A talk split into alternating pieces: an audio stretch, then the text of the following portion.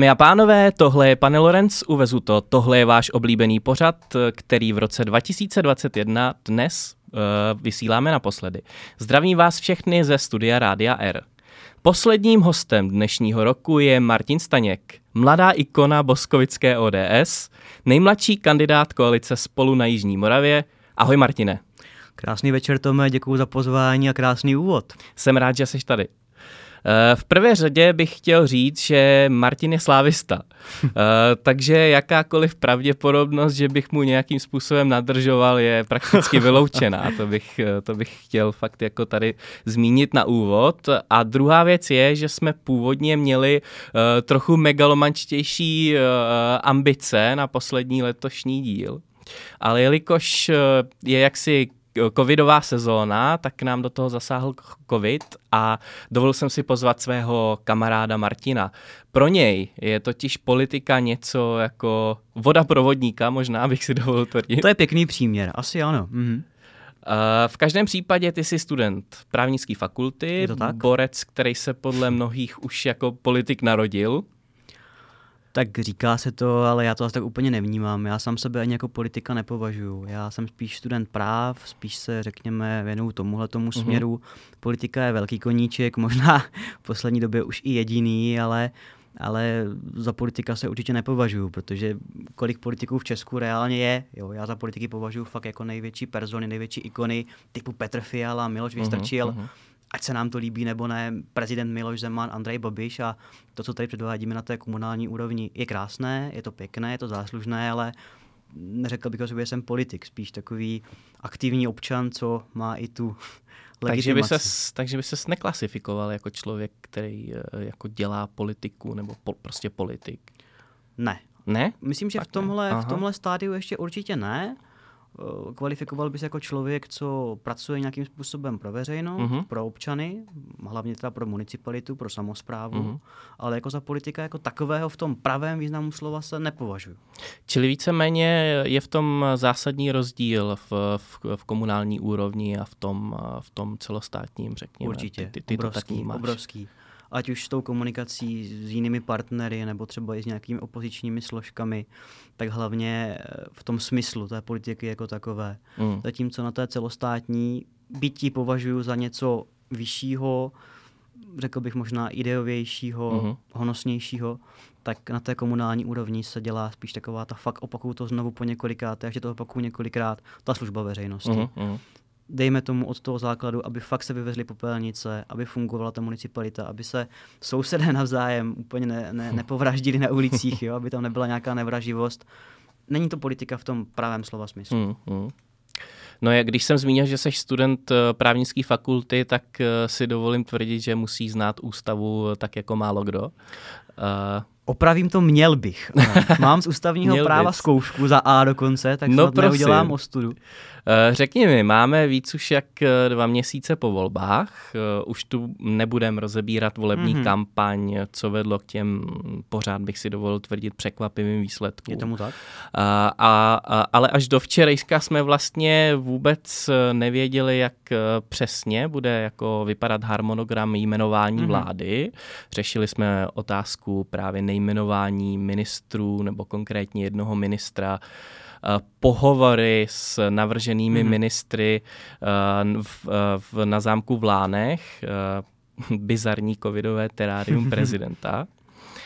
Tvůj pohled na to, jakou hru rozehrál v tomhle Miloš Zeman a co je podle tebe hra, hlavním důvodem pro to, že nakonec ustoupil? Má Petr Fiala takové charisma, anebo je zatím něco víc? Objevují se spekulace o nějaké dohodě mm, nebo tak. Mm, mm. Tvůj názor? Určitě. Já myslím, že ta hra, kterou pan prezident rozehrál, je specifická v tom, že on během té své hry, kterou se pokusil rozehrát, několikrát změnil taktiku a hmm. několikrát změnil vůbec pravidla té hry. Uh, já si myslím, že ještě po těch výsledcích, které byly senzační, byly překvapivé, hmm. ale třeba pro mě osobně potěšující, uh, pan prezident stále chtěl uh, Andreje Babiše jmenovat premiérem, dát mu i ten druhý pokus, nechat ho třeba vládnout i, i v demisi, mm. jak dlouho to jen půjde. Ale myslím, že tady se hrál celkem velkou roli Andrej Babiš, který si, a ne z žádných jako dobrých, naskavých úmyslů, ale čistě technokraticky, matematicky spočítal, že opravdu nemá šanci tu vládu postavit. Mm. Nemá s kým, nemá partnery. Nenapočítal do 101. Nenapočítal do 101. Takže asi dal přednost nějaké jiné ambici, jestli to budou ambice vystřídat jednou Miloše Zemana, jestli to bude za rok kdo nebo třeba ví? dřív, kdo ví. Ale myslím si, že tu kampaň trošku, trošku připravuje a nějakým způsobem se na to chystá. Tak na to Miloš Zeman musel reagovat. A očividně i přesto, že byl zdravotně indisponován, teď můžeme spekulovat, jestli to byla čistě zdravotní indispozice, nebo mm, pak už to mm. třeba z nějakých důvodů byly i nějaké potom průtahy další, to neposoudíme, nevíme to asi v rámci, nikdo. V rámci toho politického boje by to asi dávalo smysl. Dávalo, ale, ale to fakt nevíme. Ale to jo? nevíme. To je to v podstatě byly... i jedno momentálně. Ano. Ale podstatné je to, že se Miloš Zeman asi smířil s tím, že Petr Fiala bude premiérem pokud vím, tak oni si i týkají, znají se celkem uh-huh. dlouho, takže asi mezi nimi není nějaký zásadní rozpor, nějaký úplně antagonický spor, že by ho třeba do morku kosti nesnášel.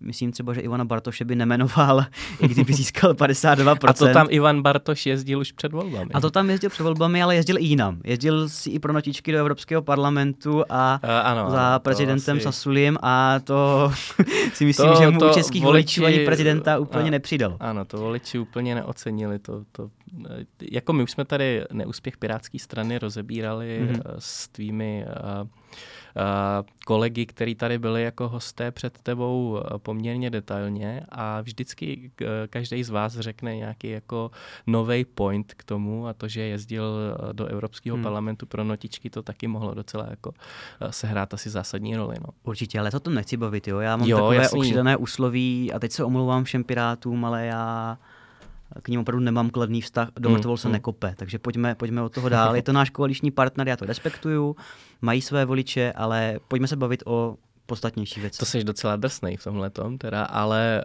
uh, dobře, nebudem komentovat Pirátskou stranu, já bych tady jenom k tomu chtěl říct, že uh, jeden z prvních dílů, který nás čeká v novém roce, tak je uh, předdomluvený, mm-hmm. uh, že tady budou uh, zástupci Pirátské strany. Uh, a chtěl bych se ještě zeptat, my jsme se bavili o tom, o tom prezidentovi, mm-hmm. o, o té jeho strategii, o tom, že to výrazně měnil.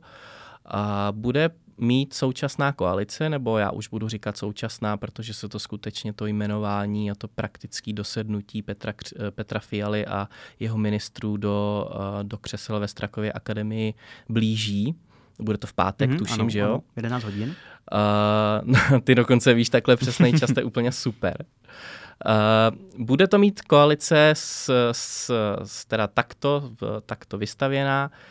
Uh, s prezidentem podle tebe, podle tebe jako těžší, než, uh, jak, kdy, než uh, když to měl třeba Andrej Babiš se svojí vládou, uh, Bohuslav Sobotka, a nebo třeba Petr Fiala skutečně svojí um, úplně jinou politickou osobností, než byly tyhle ty dvě jmenované figury, můžou, může něco změnit na tom vztahu hmm. s prezidentem a jestli to třeba i v posledním roce eh, Zemanova mandátu vlastně eh, nemůže fungovat celkem, celkem solidně.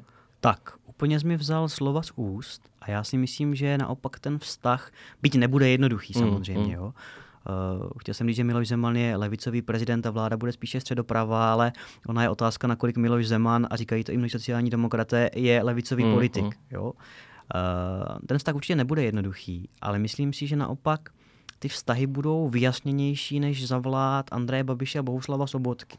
A to se podle mě ukázalo i teď při jmenování vlády, kdy opravdu Petr Fiala fakt stál zásadově za svým, trval na tom, že Lipavský bude ministrem zahraničí, vláda bude jmenovaná v celku, uh-huh. Teď samozřejmě nebude jmenován pan ministr Nekula, paní je, je Jasně, v covidové karanténě, To je logické, to se dá pochopit. Přirozeně.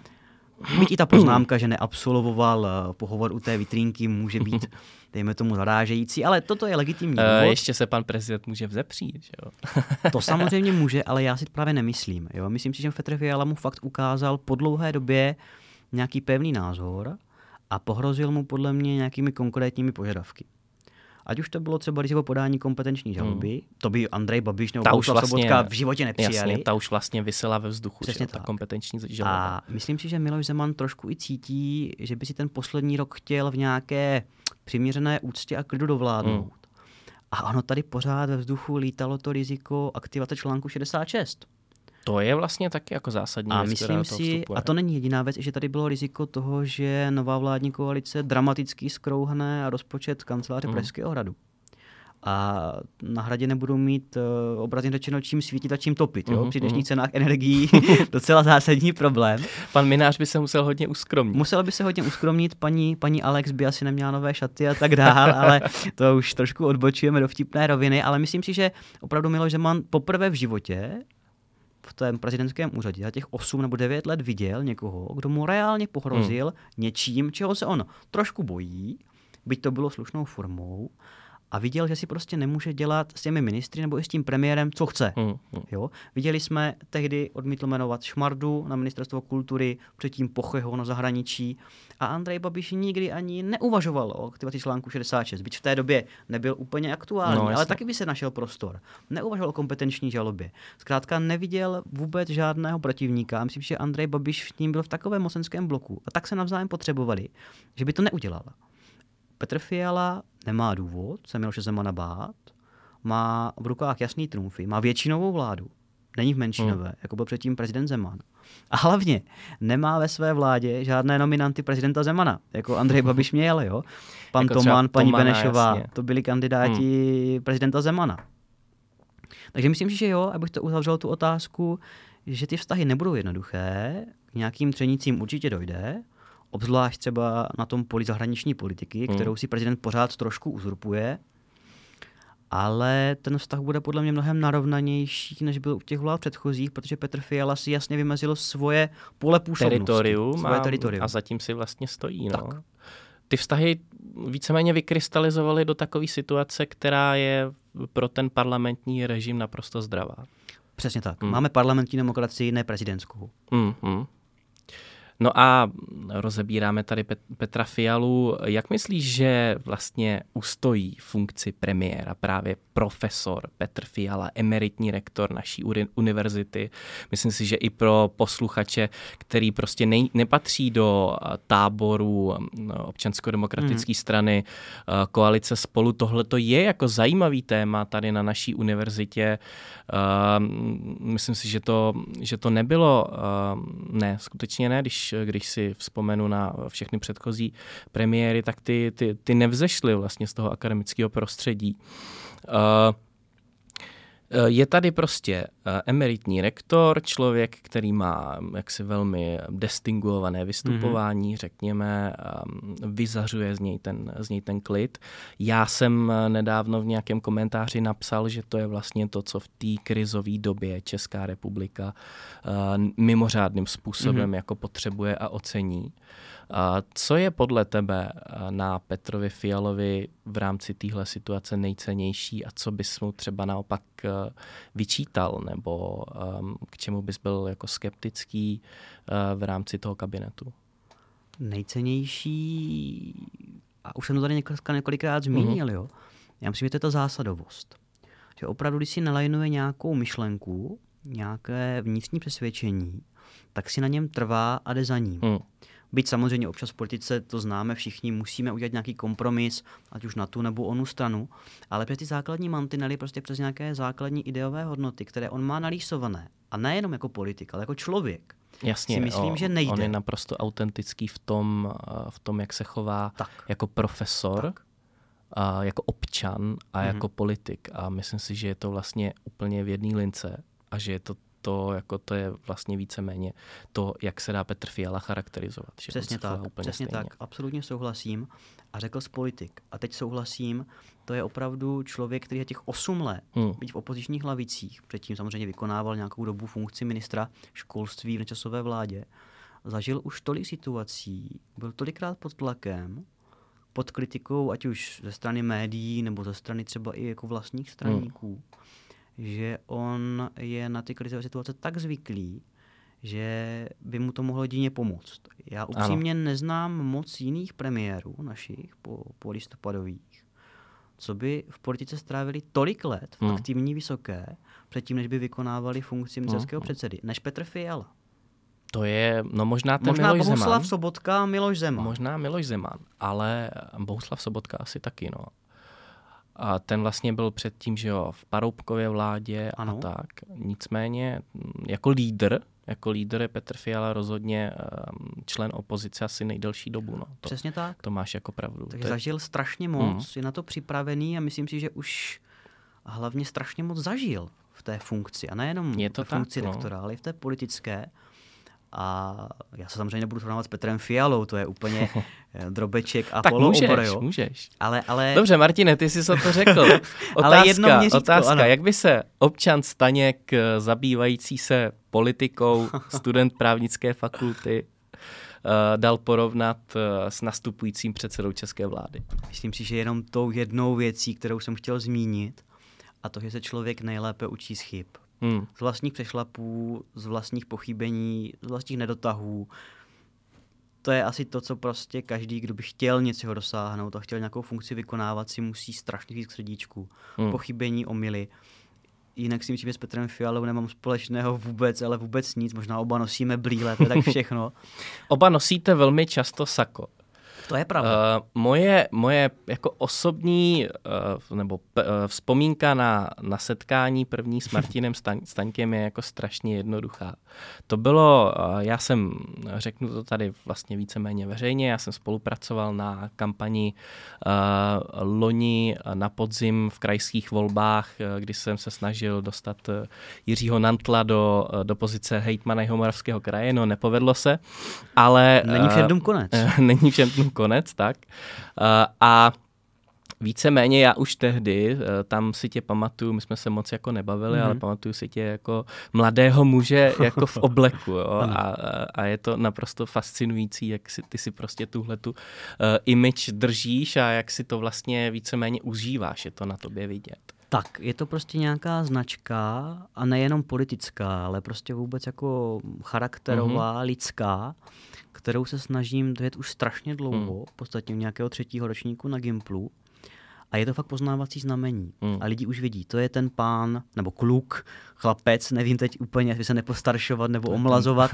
Ve svém věku už se musím trošku omlazovat občas. Podle, podle, toho, uh, podle toho, kdo to říká, no. Tak, tak. tak. Nějaká babička z Boskovic asi by řekla kluk. Možná i mladý pán občas. Možná už, i mladý pán. No, Věk tak... nezastavíš, ale já zpátky, zpátky k tématu. Tak je to fakt prostě nějaká Prosím image. tě, teď jsi byl nejmladší kandidát eh, koalice spolu. Na Jižní Moravě. Na Jižní Moravě, ano. To je nutno pozor, dodat. To je nutno dodat. No, povídej. Takže povídej. je to nějaká značka, je to nějaké, nějaké PR. A Vem si, že prostě i celosvětově nejúspěšnější značky Coca-Cola, McDonald a já nevím, koho všechno tady můžu jmenovat, abych Můžeš jmenovat úplně nějakým chceš. způsobem nedělal reklamu, tak uh, dávají miliony dolarů, miliardy do nějaké značky, co se tomu říká brand. Hmm. Jo? Identita. Identita, brand, jo, identita.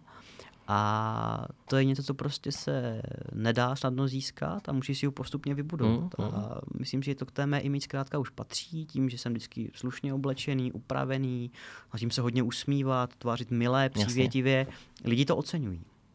Vzpomínám si na prezidentskou volbu 2013, kde Karel Schwarzenberg měl vlastně ten svůj typický, typický motýlek mm-hmm. všude a ty s tím vlastně pracuješ už takhle od mládí, je to skvělý. Pracuješ s tím úplně stejně jako, jako Karel Schwarzenberg. Akorát teda, akorát teda s tím oblekem. Do jisté, do jisté míry, do jisté ano. míry ano. Uh, Pojďme ještě, pojďme ještě k té situaci, mm-hmm. kterou, kterou jsme vlastně dnešní, dnešní rozhovor začali. A byla to, byly to tanečky Miloše Zemana ohledně jmenování, jmenování nové vlády. My už jsme tady se i prošli po mrtvolách, jak si, jak ano, si, ano. Jak si říkal po pirátské straně. Hele, já když jsem to tak sledoval a já jsem vždycky říkal o Honzovi Lipavským, že je to vlastně jeden jako z nejschopnějších nebo hmm. možná jako ideově nejuk, nejukotvenějších pirátů. To jsem si o něm, o něm vždycky říkal, ale ale, a teď přijde to mm-hmm, ale, ano. nemá vlastně jako Miloš Zeman v určitým smyslu a, a možná se to posluchačům hmm. nebude úplně líbit, líbit, nemá prezident v něčem pravdu. A je jasně, jasně, nesmírně, nesmírně povrchní hodnotit člověka třeba podle formálního hmm. vzdělání. Já sám to fakt jako nerad dělám. Hmm. Hmm. tak to nemyslím, ale přece jenom na zaminy byly často jako mnohem, mnohem výraznější politické osobnosti, a to Honza Lipavský zatím není. Já mu tak familiárně říkám Honza, ale já jsem mu tak vždy říkal, říkal vždycky, tak doufám, že mi to nějaký Myslím si, že Miloš Zeman pravdu nemá v jedné konkrétní věci, mm. ale zápětí to trošku popřu. Dobře. Miloš Zeman nemá pravdu a nikdy neměl v tom, že by si mohlo kandidáta na ministra vybírat za mě a je trošku škoda, že ta kompetenční žaloba nakonec nepadne, že by se trošku ty teritoria, ty pole působnosti i do budoucna jako, vyjasnili. Mm, vyjasnilo. A myslím si, že jediný případ, kdyby fakt prezident mohl třeba přes nějakou výhradu svědomí tomu oponovat, tak kdyby to byl, řekněme, člověk s nějakou výraznou třeba komunistickou nebo třeba mm. jinou násilnou ideologií spojenou minulostí. Což by asi v tomto případě ale uh, nemohl být prezidentem Miloš Zeman, že jo? Jasně, ale dejme tomu, kdyby to byl nějaký vlastně, masový vrah, aha, jo, jasně. tak jo, dejme jo, tomu, no, masový vrah, jasně, tady, by to no. asi, tady by to asi šlo přes nějakou výhradu svědomí, ale myslím, že v tomhle případě to určitě v pořádku není, když mm. ho nechtěl jmenovat. Ale co se týká těch věcných výhrad vůči jako personě kandidáta, tak to rozdělím na dva úhly pohledu. To formální vzdělání si myslím, že kolikrát není až tak vypovídající. Jo? Já jsem četl i nějaké články, že sice eh, pan Lipavský má bakalářský titul, myslím, z Karlovy univerzity, ano. z nějakých mezinárodních studií. Mezinárodní teritoriální tak, studia. Ano. Byl tuším dva semestry na nějaké stáži v uh-huh. Anglii, to taky nebyl každý upřímně. A fakt to vzdělání asi není tak úplně určující. Uh-huh. Ono je zajímavé, no. že, to, že, to, že to dělá tohleto jako Miloš Zeman, tento způsob jako kádrování, když najmenoval uh, Jana Hamáčka úplně tak, v pohodě, který má který maturitu, má maturitu mm. na gymnáziu a tím to, tím to hasne. Takže... A těch postav takových bylo víc, ano, jo, bylo i v těch jich, vládách Miloše Zemana ano, samozřejmě. Ale v čem teda musím dát panu prezidentovi za pravdu, a to je trošku bolestivé pro tu vládu, která se nám tady rodí, byť je to pro mě osobně jako vysněná vláda. Jo? Já jsem po ní v podstatě pět let toužil ano. nějakým způsobem. Tak to jsou některé postoje, které nejenom pan Lipovský, ale i obecně Pirátská strana zastává k nějakým našim partnerům v zahraničí. Mm. A já budu hodně, hodně mířit na otázku Izraele, Izrael? která je pro mě upřímně srdeční záležitost. Jo, my třeba v Boskovicích, zdravím boskovické posluchači, jsem to neudělal, uh, tak uh, my jsme tam měli velmi rozsáhlou židovskou komunitu před mm-hmm. válkou. Uh, skoro 400 lidí v roce 42 tuším odešlo do Osvětimi mm. a vrátilo se jich 14, takže pro nás mm. to je hodně citlivá otázka. Izraeli mám hodně kladný vztah, opravdu. Uh, možná až nekritický kolikrát, ale, ale mám. A je to hlavně náš tradiční partner, už řekněme od druhé světové války, i předtím máme historickou vazbu, ale hlavně, co je zásadní, je to fakt takový jediný ostrůvek demokracie a nějaké liberální mm. demokracie v celém Na tom regionu východě. Blízkého východu. Mm. A když dneska vidím, jakým tlakům ten Izrael čelí ze strany i OSN kolikrát, jo, a svých sousedů, tak uh, si myslím, že by bylo velmi nekolegiální a nepartnerské je v podstatě hodit přes polbu, když už jim skoro nikdo nezůstal. Hmm. Jo?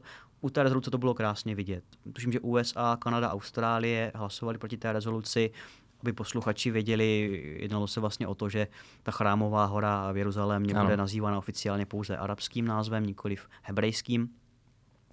Tak uh, takhle zradit našeho partnera, který máme takové letité vazby, podle mě není v pořádku. Hmm. Druhá rovina, jestli ještě můžu Určitě jednou větou, povídej. Je... Já jsem se chtěl jenom zastavit u, u, u záležitosti vlastně jako Izraele. A, Vrátíme se k tomu, já jenom řeknu jednu větu, ta bude stručná, a to je k Vyšegrádské čtyřce. Já se musím přiznat, že jsem letitým fanouškem Vyšegradské čtyřky. Ale na druhou stranu už některé kroky, které třeba některé státy, jmenuji třeba konkrétně Polsko, v potratové mm. politice dělají, ano. už mi nejsou úplně pochutí. To už je přece jenom tak. jako, eh, tak nebudu Já si tady jsem, hrát jako no. na, na člověka, který eh, nemá jako nějaký hodnotový hmm. ukotvení, hmm. takže já jsem vlastně víceméně na tom podobně jako ty. Hmm. Eh, pravicově zaměřený člověk, mám jako k konzervatismu blízko, ale mm. když bych měl porovnat ten český konzervatismus a ten polský, víš, tak eh, samozřejmě ten český, mm. ten takový víc jako měšťanský, víc tak jako biznisový bych mm. řekl, mm. jako je tam obrovský rozdíl v tom. To tady třeba minulý týden nebo před 14 mm, dny mm. rozebíral host ze sociální demokracie. A tohle to já vnímám taky jako obrovský problém. No. Přesně tak, no. Hlavně ten český konzervatismus je takový, řekněme za mě, miloučký, mm-hmm. jo, jak by řekl Václav Klaus. Ale ten, ten polský už jako není Hovňou ani miloučký. to jsem neslyšel. Uh, ten uh, polský je už takový, řekněme, už moc drsný a hlavně jako nemá s pravicovým konzervatismem už moc, mm. moc společného. Jo? On je spíš takový levicový, mm. hodně dávky, sociální podpory, to mi blízké není. A ještě jenom dovětek, já jsem trošku spolehal a věřil, když se objevil v Rakousku Sebastian Kurz a jeho lidovecká politika, pojetí vůbec evropské integrace, ano. že bychom z té přegradské čtyřky dokázali udělat nějakou středoevropskou pětku. Uh-huh. A trochu tam to Rakousko naimplementovat a malinko to Polsko, Maďarsko v něčem poličtit a vystupovat v takovém jednotném, řeknu, normálním středokonzervativním pravicovém bloku, eh, s nešťastným to odchodem. je bývalé Rakousko-Uhersko plus v podstatě Polsko. ano, v podstatě ano. Byť část Polska, Polska byla historicky součástí Rakouska ano. Tam se to ale hodně hýbalo. Tak, tak. V případě Polska. Bohužel tohle teda s pádem Sebastiana Kurce, byť se na něj může sám, je dobře, že odstoupil, to taky vidíme tu kulturu politickou, která je úplně někde ano, jinde než česká. Nějak, no. Bohužel padá, takže je to tak. No. Mm-hmm. Uh, dobře, já jsem chtěl ještě mluvit o otázce, otázce Izraele. Ano. Teď si nemůžu úplně vzpomenout, co bylo, co bylo to v té... Jsem takový agresivní host, že? Já tady ne, přejímám seš, slovo, ujímám se studia.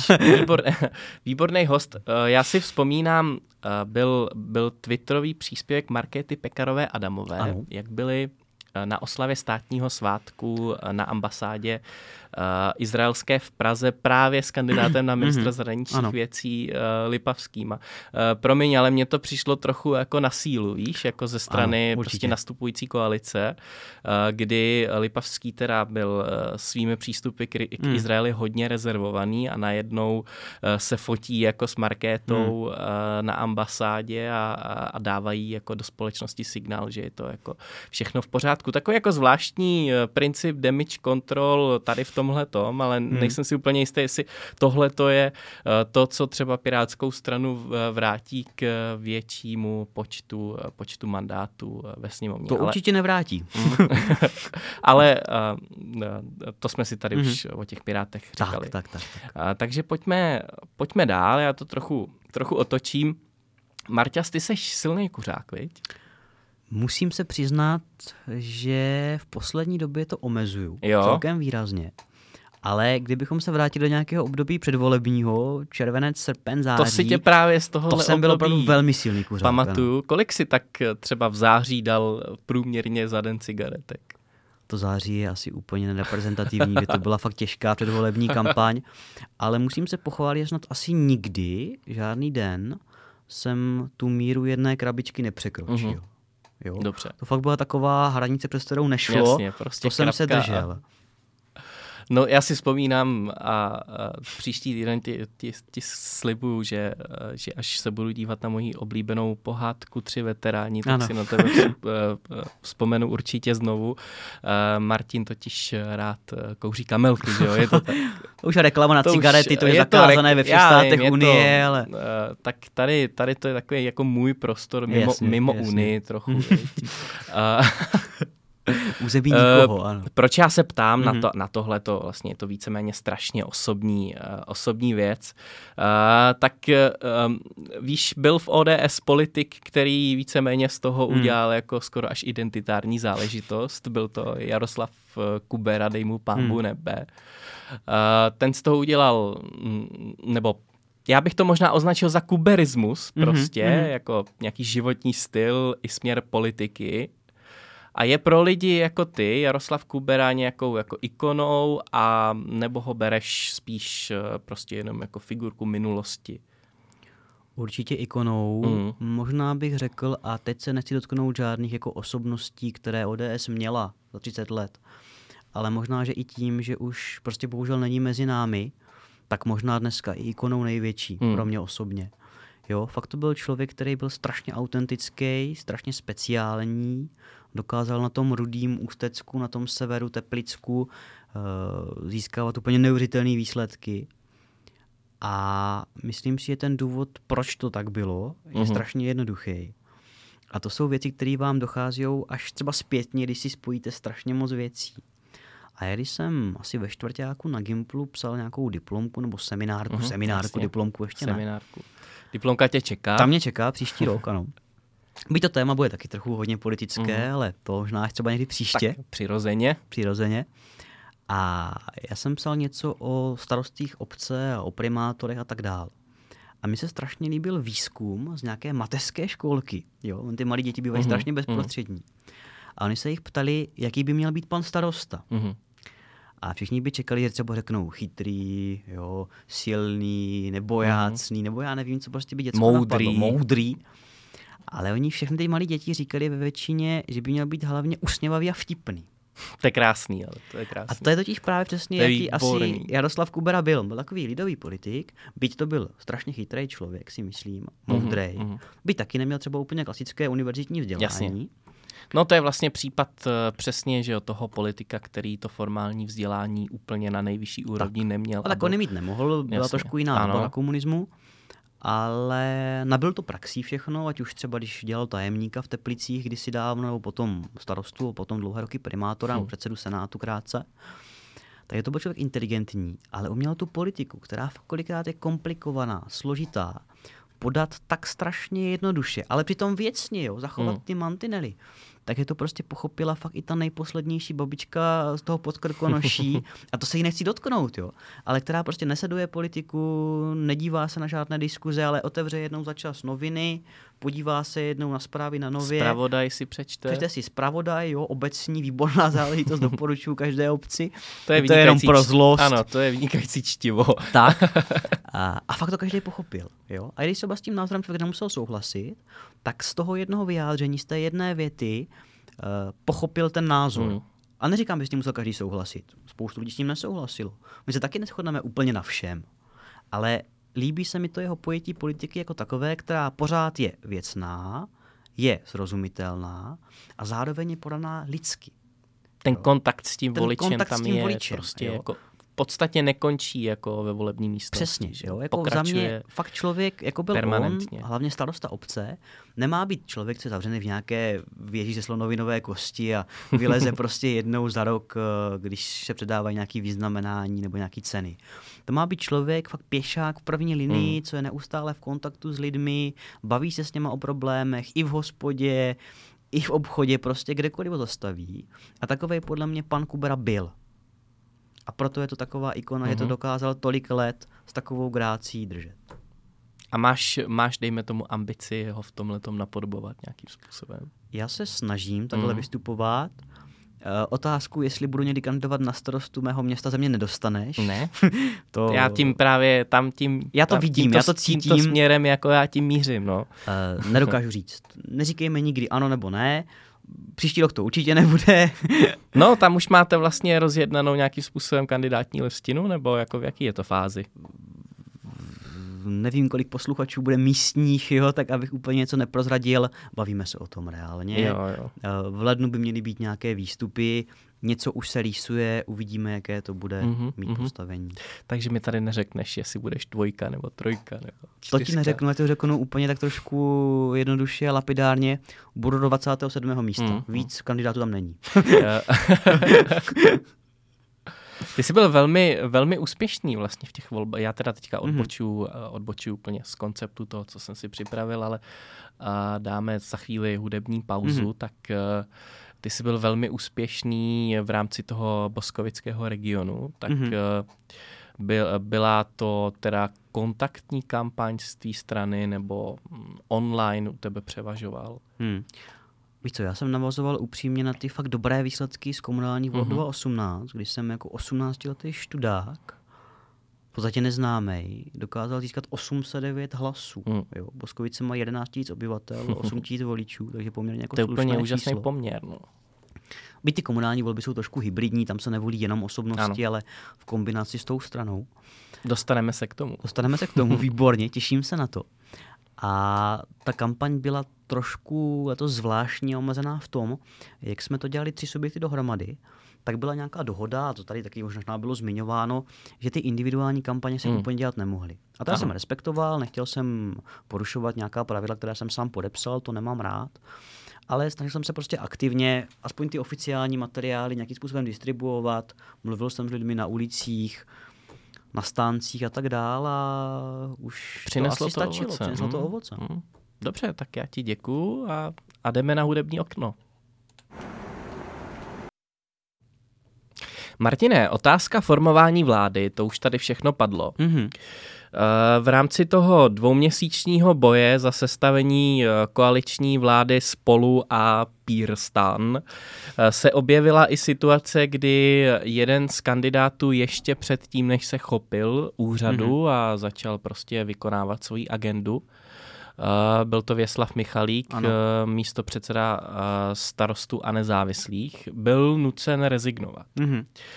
Uh, no, OK, tak byly tam nějaké jako problémy s, s, jako s přiznáním jeho majetkovým a uh, s jeho napojením na uh, různé společnosti. Myslím, že tam byla i manželka nějakým způsobem jako Mhm, mm-hmm, propíraná ano. v tomhle směru. Já to tady nechci nijak soudit, protože vím, že prostě mnohdy to může být jako velmi komplikovaný, když jako takto bohatý Mhm. člověk mm-hmm. chce vstoupit do politiky a chce teda dělat tu výkonnou funkci.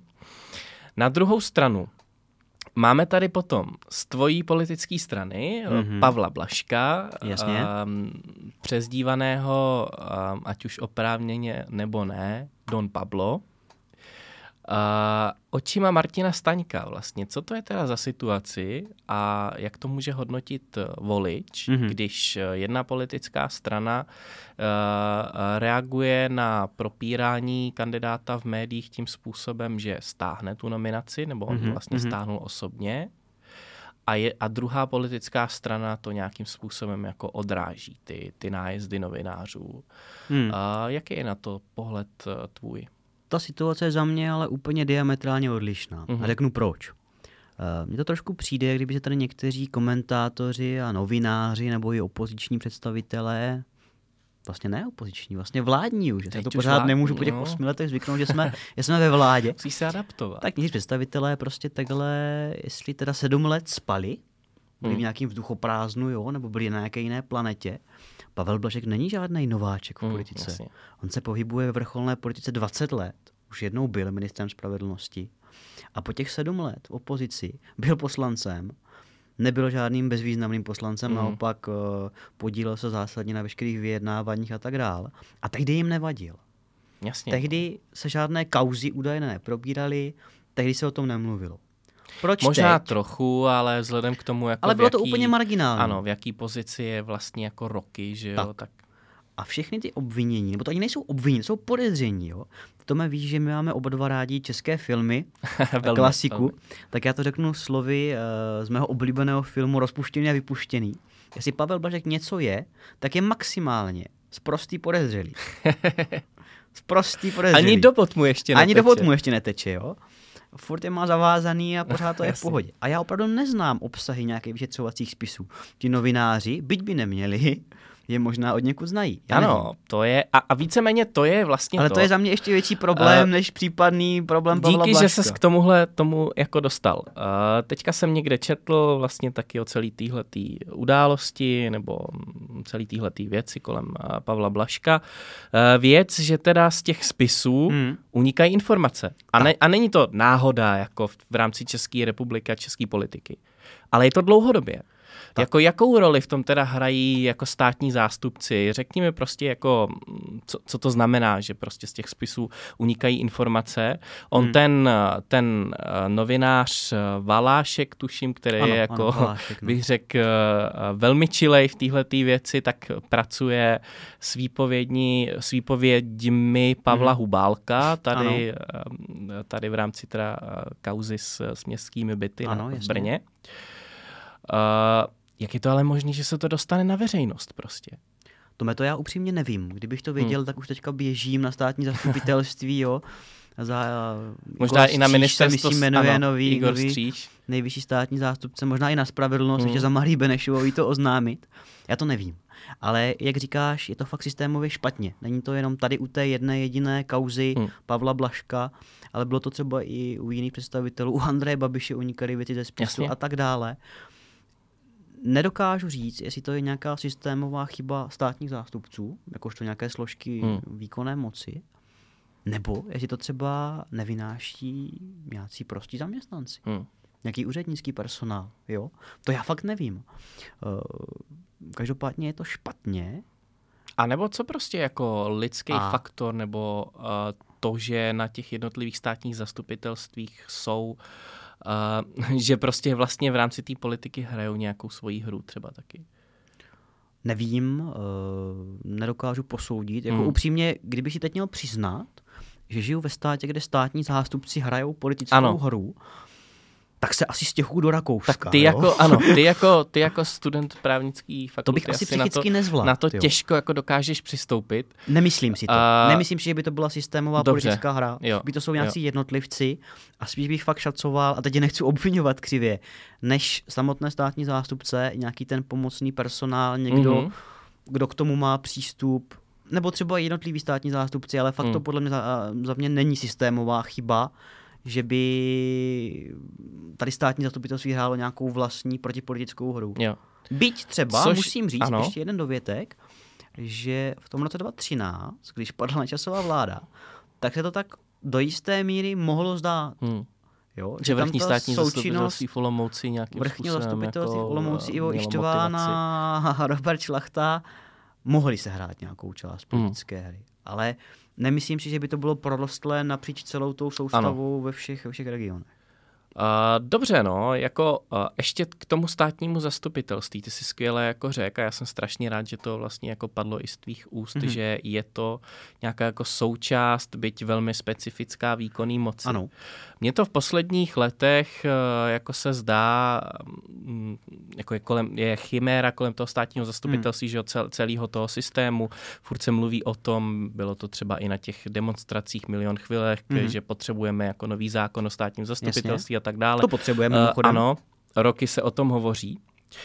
Uh, nicméně je to prostě potřeba vnímat v tom kontextu, že to státní zastupitelství nepat, není nějaká jako další složka že jo, toho systému, ale skutečně jako patří uh, do výkonné moci. Mm-hmm. Pokud vím, tak uh, vláda uh, odvolává nejvyššího státního zástupce, že jo, tak to tak, je. Uh, a na návrh ministra spravedlnosti, mm-hmm. jestli ano, se nepletu. Ano, tak. Když se bavíme o návrhu nebo celkově o zákonu o státním zastupitelství a mm-hmm. potřebě jeho jako změny, co ty, co ty vidíš jako největší problém v rámci celého toho systému? Ještě když jsem se, mm. když jsem teda mluvil o těch, eh, o těch eh, únicích ze spisu a ty si teda řekl, že to nebude asi tím, že se snaží jako státní zastupitelství ovládnout nějaká skupina, tak kde ty vidíš jako to, co je asi nejvíc kritizovatelný. Já z toho nechci dělat ani právní, ani hlavně ústavně právní, k čemuž trošku budu směřovat přednášku. Jasně. Takže velice stručně. Když se podíváme na to, jak ta ústava a vůbec to rozložení těch orgánů ve státě je postavené, tak já si myslím, že my tady v podstatě máme skrytou ještě jednu moc, uh-huh. kromě té zákonodárné, výkonné a soudní. A to je nějaká kontrolní moc. Uh-huh. Máme tady i další orgány, kromě státního zastupitelství, ať už to je třeba Česká národní banka. To není nebo ani, nejvyšší kontrolní nebo nejvyšší úřad. Kontrolní úřad. Uh-huh. To určitě není ani soudní, ani výkonný, ani zákonodárný orgán. Takže jestli třeba není o úvaze začít nějakým způsobem trošku, a já nemám rád přílišné zaplevelování právního řádu novými předpisy a změnou těch tradic, ale jestli není na čase spíš se bavit tady v téhleté rovině, skoro až jako ideologické, nebo spíš jako nějaké deonticky ideální jo. rovině, jestli třeba trošku nějakým způsobem neinst to, to slovo neumím vyslovit. Neinstitucionalizovat. Neinstitucionalizovat, to je ono. Jestli slovo mám problém od jak živo, já se omlouvám. Tak ne, to je úplně v pohodě. Nějakým Martin. způsobem, řekněme, zakotvit do toho právního řádu tady tu čtvrtou, čtvrtou složku moci, mm-hmm. nějakou kontrolní, která by byla, řekněme, zase nezávislá na těch předchozích třech, a zároveň by se kontrolovali a zároveň by byla nějaká kontrola té kontrolní moci mm-hmm. ze strany třeba soudních orgánů. Že by to bylo vlastně daleko jasnější než tak, než prostě co nejvíc oddělit to státní zastupitelství, jak je dneska navázané na tu výkonnou moc, mm-hmm. tak co nejvíce je od sebe rozdělit. Mm-hmm. Aby opravdu nemohlo dojít k situaci, k jaké došlo, že bude končit vláda, za měsíc, za dva, za tři budou volby a bude potřeba jmenovat nového nejvyššího státního zástupce. Mm-hmm. A to s tím rizikem, že za tři měsíce přijde vláda nová a znovu ho odvolá. Mm. Jo? toto je podle mě největší problém, ty složky jsou na sebe příliš navázané, nejsou oddělené a navzájem se tak jako nemůžou úplně kontrolovat tak, jak by měli. No ještě říkám, nechci z toho hmm. taky dělat jako právnickou debatu, ale e, jako tady je ještě jedna věc a to je vlastně jako období, po, k, po který jsou ty státní zástupci jako ve funkci. Já mm-hmm. tuším, že mm-hmm. dneska to ani není nijak definovaný, že jo? Je to tak?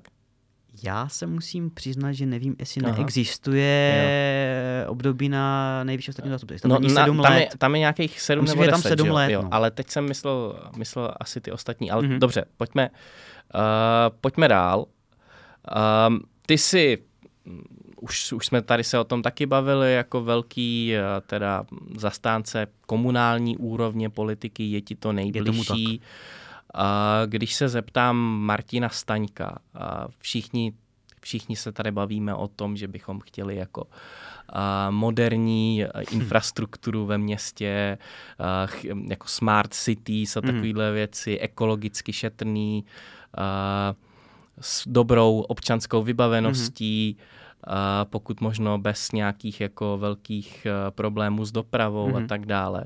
Tak když se zeptám Martina Staňka, ty určitě asi bych řekl, že, že, mi, eh, že mi dáš za pravdu, že tohle to je, dejme tomu nějaký jako ideál toho, jak by města... To je ideál, uh, kterého nejde dosáhnout. Jo, no tak dobře, tak uh, já jsem tušil, mm-hmm. že mi řekneš, že toho nejde úplně, úplně dosáhnout, ale chtěl jsem se zeptat, jak se přiblížit aspoň hmm. k nějakému uh, tomuhle, tomuhle jako tomuhle, týhle definici jako komunálních jednotek v hmm. České republice. A ještě, ještě asi bych dal pod otázku, já to třeba vnímám tak, že ten současný komunální systém, tak uh, jak se vlastně v rámci těch větších jako politických mm-hmm. jednotek komunálních rozhoduje, takže je jako strašně složitý, mm-hmm. že tam jsou uh, jako věci jako městské části že jo, a tak dále. Celé to řízení toho města víceméně i pro primátora mm. je strašně složitý. Tak se chci zeptat Martina Staňka, uh, jestli to není velmi ambiciozní, uh, ambiciozní otázka, uh, jestli by neměl třeba nějaký jako nápad, jak zjednodušit celou tady tuhle tu věc. Hmm. A nebo uh, jak se díváš třeba... Zdravíme všechny posluchače Rádia R a přejeme super den. To je úplně skvělý, co se mi tady teďka stalo. To já nevím, pouč mě. Uh, já to taky nevím, ale vždycky v, zhruba v polovině mého rozhovoru se hmm. tady, uh, se tady uh, něco u, u, uděje v tom smyslu, že mi skočí písnička do vysílání. Tak to nevadí, písnička což... je veselá, Budeme pokračovat ve veselé notě. jo, ve, vesel... ve veselé notě.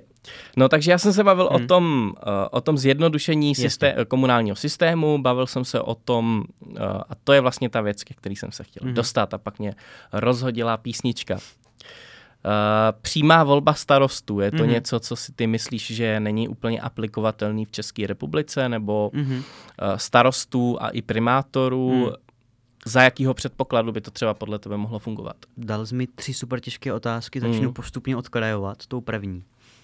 Uh, já si nemyslím, že by na tom systému obcí, jak je dneska zaveden, bylo něco úplně principiálně špatně.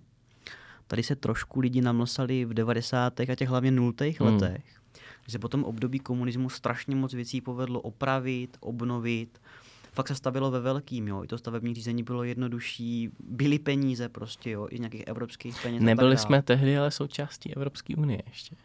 Tak potom už trochu jo, mm. že jo, mhm. potom roce 2004, mm. že jo, mhm. už začaly nějaký ty, ty, ty období rozpočtový nabíhat mm. a mhm. řekněme do toho roku 2010-14 si myslím, že se fakt jako stavilo ano. ve velkým a jelo se. A ono dneska už reálně kolikrát není ani co ještě jako víc takhle mm. zvelebovat a už se spíš, řekněme, vychytávají ty drobnosti. Samozřejmě každé město má specifikum, každá obec, někde chybí sportovní hala roky, někde třeba, já nevím, plavecký bazén. Dům, plavecký bazén, jasně. Ale myslím, že ta základní bavenost, jaká tady prostě nebyla po té revoluci, se za strašně krátkou dobu dohnala. Mm. A lidi jsou namlsaní, že to furt jelo v takovýmhle zbysilým tempu. Ale to podle mě nejde. Mm. Jo, takže trošičku možná musíme ty lidi i sklidnit, že nejde všechno prostě Měli hned. by být skromnější teda podle tebe. To neříkám, že skromnější. Mm. Jako jenom ať ty očekávání velký mají na politiky, to je dobře, mm.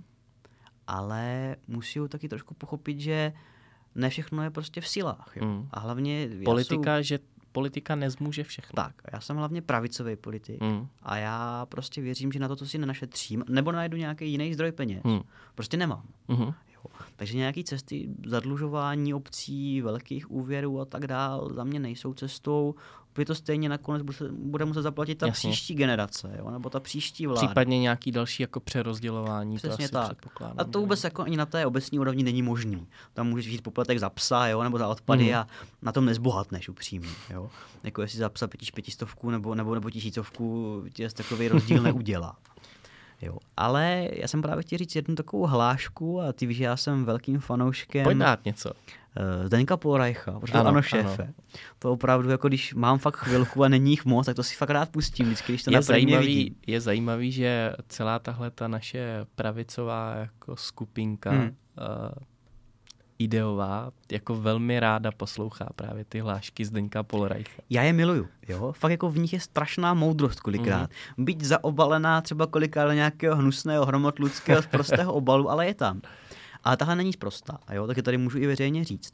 A on úplně v tom posledním díle, co byl natočený, ano, mm. šéfe, neberu v potaz nějaké ty super šéf a šéf na ano. grilu a tady ty novoty, jo, to konzervativci moc nemusí. tak ten tradiční poslední díl, tak on tam říká, že ta dnešní doba je strašně uspěchaná a kolikrát si strašně moc toho pěkného, hezkého, tradičního, třeba z těch 90. z těch nultých let zapomněla vzít sebou. Hmm. A to se mi strašně líbí. To trošku parafrázuju a tím se tím řídit. A myslím si, že právě i při té moderní zprávě obcí, když chceme tady ty všechny věci smart a ekologicky a tak mm. dál, tak bychom neměli zapomínat na to, co ti předkové vybudovali. Mm. S jakým záměrem že to třeba i fungovalo a spíše na to nějakým způsobem navazovat, než to úplně bortit ty systémy hmm. a uchylovat se pořád něčemu novému. Takže moderní zpráva určitě jo. A tím se dostávám k té druhé části otázky.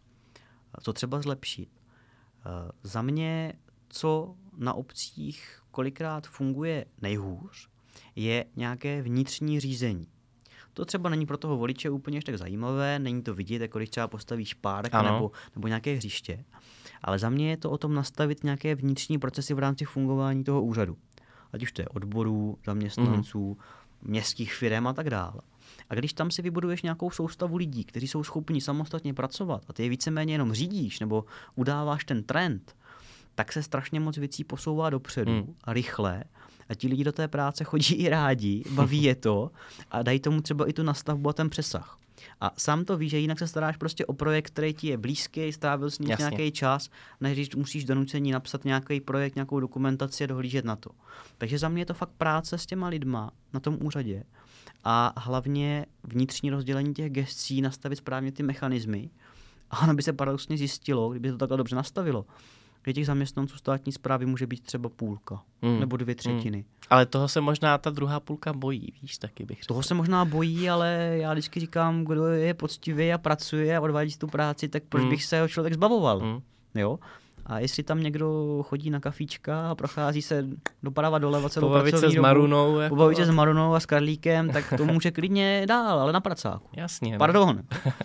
No a k té poslední otázce, k té přímé volby a k těm členěním a ty městské části, nemyslím si, že to členění až tak špatně. Hmm. Občas samozřejmě, a zase je to o tom nastavení těch procesů, jo? kdyby si ten starosta městské části a primátor... Já jsem se víc třeba díval i jako na to, jaký komunální systémy jsou, eh, fungují eh, v, v okolních zemích mm-hmm. a tam to právě jako není takhle úplně uh, složitě nastavený. Uh, to není. Třeba typicky mm-hmm. Budapešť, mm-hmm. jo. Uh, já uh, jako jsem fanoušek téhle mm-hmm. jako ano, maďarský, ano, ano. maďarský metropole. Uh, mám jednu skvělou historku, která jsem se tam byl uh, jako úplně úžasným způsobem schopen v noci ztratit a, mm-hmm. a nestihnout poslední, uh, poslední autobus do Brna a strávit jako uh, předvánoční eh, noc v Budapešti, Jasně, velmi chladný Budapešti, jen tak mimochodem, to bylo fakt jako velmi zajímavý. A, a tam právě tohleto administrativní členění, pokud eh, není zcela, tak uh, jako uh, je tam určitě mnohem jednodušší. Mm-hmm. A když to potom vidím na tom, jak jsem to, to město poznal já, tak se skutečně jako mimořádným způsobem posunuje v posledních letech jako ku předu. Určitě, ale zase to viděl jenom z té venkovní mm-hmm. vizuální stránky. Ano. Jo? Nebyl jsi na tom budapešském magistrátě, neviděl jsi ten vnitřní chod a tak dále. Neviděl jsem tam ty, ty byrokraty, který to tak. tam víceméně jako Zase mají těch okolních státech, ať už to je Rakousko, trochu i Polsko, Slovensko do jisté míry, mm. mají třeba větší autonomii, řekněme nějaké jako regionální vlády nebo, nebo kraje, župy, takže tam je to spíš jako zase trošku posílené tímhle směrem. Jo.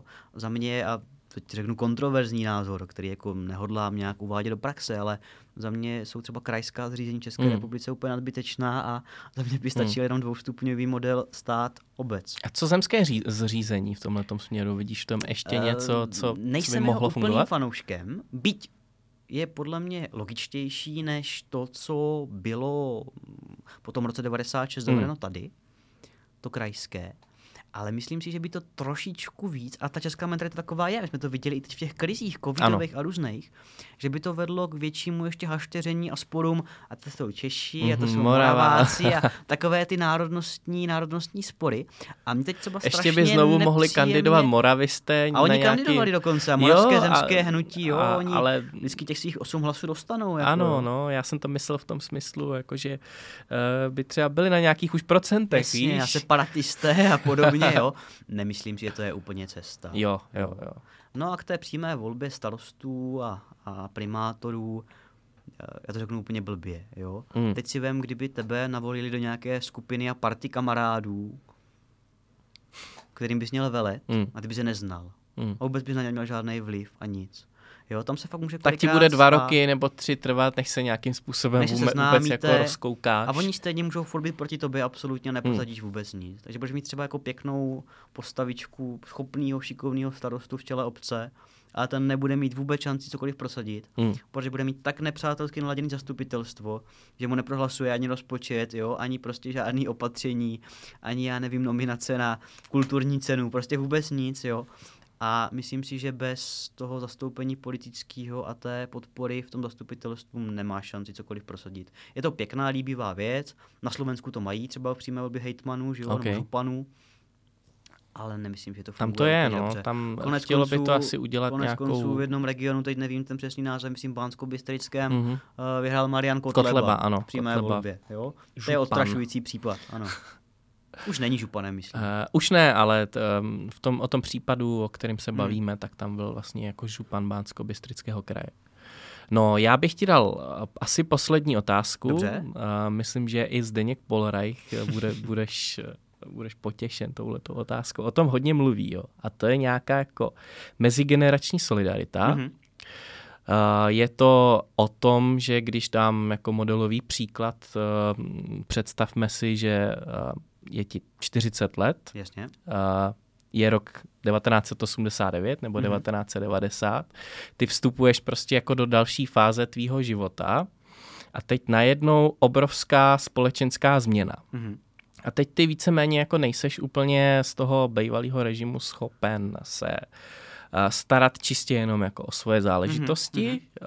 Uh, víceméně nemáš třeba ty zdroje z toho bývalého režimu a tak se tak jako nějak eh, protloukáš tím, tím jako novým režimem, nejseš úplně nějaký jeho zásadní odpůrce, ale uh, ani ne fanda. Mm-hmm. Uh, a pak se dostaneš teda do nějaký fáze, v který jsme, v který jsme třeba teď, mm, jdeš do důchodového věku mm-hmm. a máš velmi, a za třeba 60 let, nebo 60 let, 40 let jako aktivní, ekonomicky aktivního obyvatelstva, mm-hmm. máš velmi mizerný důchod. Mm-hmm.